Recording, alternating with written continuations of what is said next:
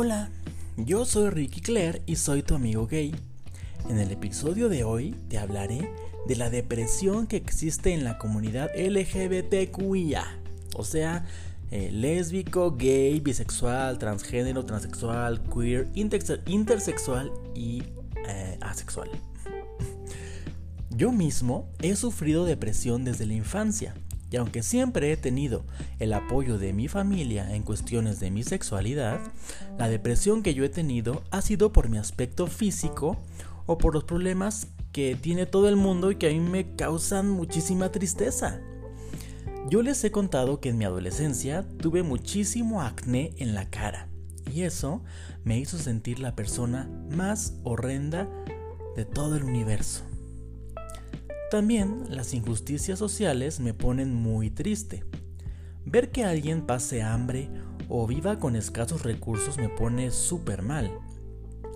Aunque a veces esas, esas situaciones pues yo no las pueda controlar. Pero de todos modos siento muy feo en mi corazoncito.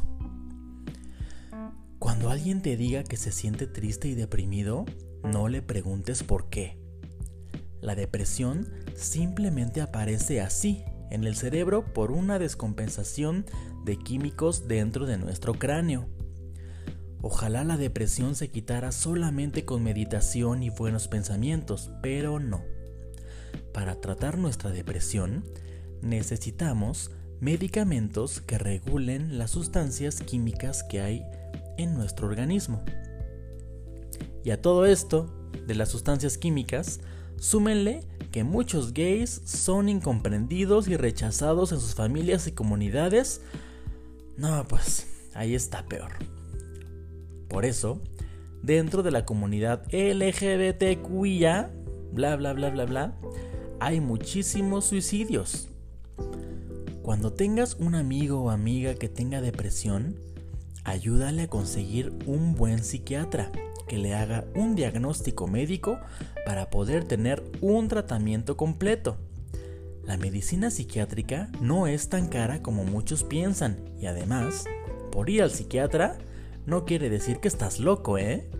Simplemente te estás cuidando el cerebro que es lo más importante de nuestro cuerpo. Tal vez tú vives con depresión y no lo sabes. Te sientes desganado y solamente quieres dormir y estar en tu cama y que nadie te moleste? O también es posible que estés más irritable y enojón con cosas muy simples. O tienes menos paciencia que otras veces. Depresión, ¿eh? Otro síntoma es el sentimiento de culpabilidad. Si sientes que todo lo que te pasa o lo que pasa a tu alrededor es culpa tuya, aunque sean cosas que no tienen nada que ver contigo, y si piensas que todo es por ti, eso también es parte de la depresión. Otro síntoma es la apatía, como si te hubieras quedado sin emociones. Un sentimiento extraño porque tal vez has dejado de sentir felicidad, como si tus sentimientos estuvieran desconectados y sientes un grande vacío dentro de tu alma y de tu corazón. Falta de autoestima y además no soportas las críticas que alguien tenga sobre ti. Cuando estás deprimido hay una lista muy grande de todas las cosas que quisieras cambiar de ti.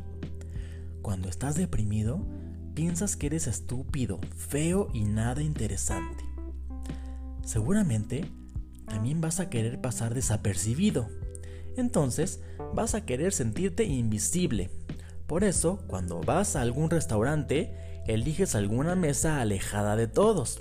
O si vas a un bar, a un bar o a un antro, quieres estar en la parte menos concurrida o en la banca más solitaria de la escuela, todo con tal de que nadie sepa tu existencia. Cuando estás deprimido, siempre vas a querer que todos te dejen en paz. Esa es la frase eh, típica de los deprimidos. Déjame en paz.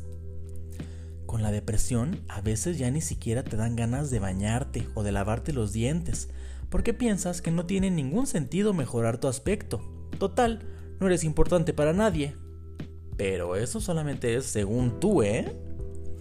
Otros síntomas físicos son, sensación de presión en el pecho o de tener un peso en el corazón súper fuerte nudos en el estómago y hasta taquicardia. También un insomnio horrendo. O, ya que estás dormido, no quieres despertar ni levantarte. Pues todo esto yo lo he sentido y muy feo. Es más, hace 10 años que yo era cantante y saqué un disco y tuve gira por todo el país, a veces deseaba que se cancelaran los conciertos porque tenía muchísimo pánico escénico. Me daba mucha pena ver a las fans y hacer firmas de autógrafos era lo peor porque me sentía yo una defecio horrible que no merecía vivir. Imagínate. Pero hace seis años estoy en un tratamiento médico para la depresión y la vida de verdad me ha cambiado muchísimo. Desde que tomo mis pastillas para nivelar los químicos de mi cerebro, veo la vida mejor y me siento mejor. Por eso, te recomiendo que si tú te sientes deprimido, acudas a un psiquiatra. No está mal ir al médico, lo malo es no ir. Te repito, ir a un psiquiatra no es estar loco. Estar loco es los que no se cuidan y los que no quieren mejorar su salud. Si estás en la Ciudad de México, te recomiendo a mi doctor, que se llama Edilberto Peña de León. Es el mejor psiquiatra de México. Búscalo en internet y verás por qué. Acuérdate, Edilberto Peña de León. A veces necesitamos ayuda externa. No todo se quita con meditación ni buenos deseos, ni con oraciones, y mucho menos con religión, ¿eh? Cuando alguien dice que se curó gracias a Dios, eso es mentira. Se curó gracias a la ciencia y a los médicos que lo trataron. Y bueno, pues esto es todo por hoy. Recuerda entrar a mi página tuamigogay.com. Ahí están los links para que me sigas en todas mis redes sociales. Twitter, Facebook e Instagram. Puedes escribirme todo lo que quieras. Si tienes algún problema, alguna duda, tú escríbeme y yo te contesto siempre mándale este episodio a alguien a quien creas que le va a servir. Algún amigo, amiga depresiva, deprimido, triste. Si lo ves ahí que está todo como con una vibra muy gris o muy negra, mándale este episodio y dile, amigo, no te preocupes, todo mejora. Porque te prometo que sí, aunque te sientas de la fregada, te juro, te prometo que todo tiene remedio, todo mejora. Muchas gracias por escucharme amigo. Te mando un super beso. Te quiero.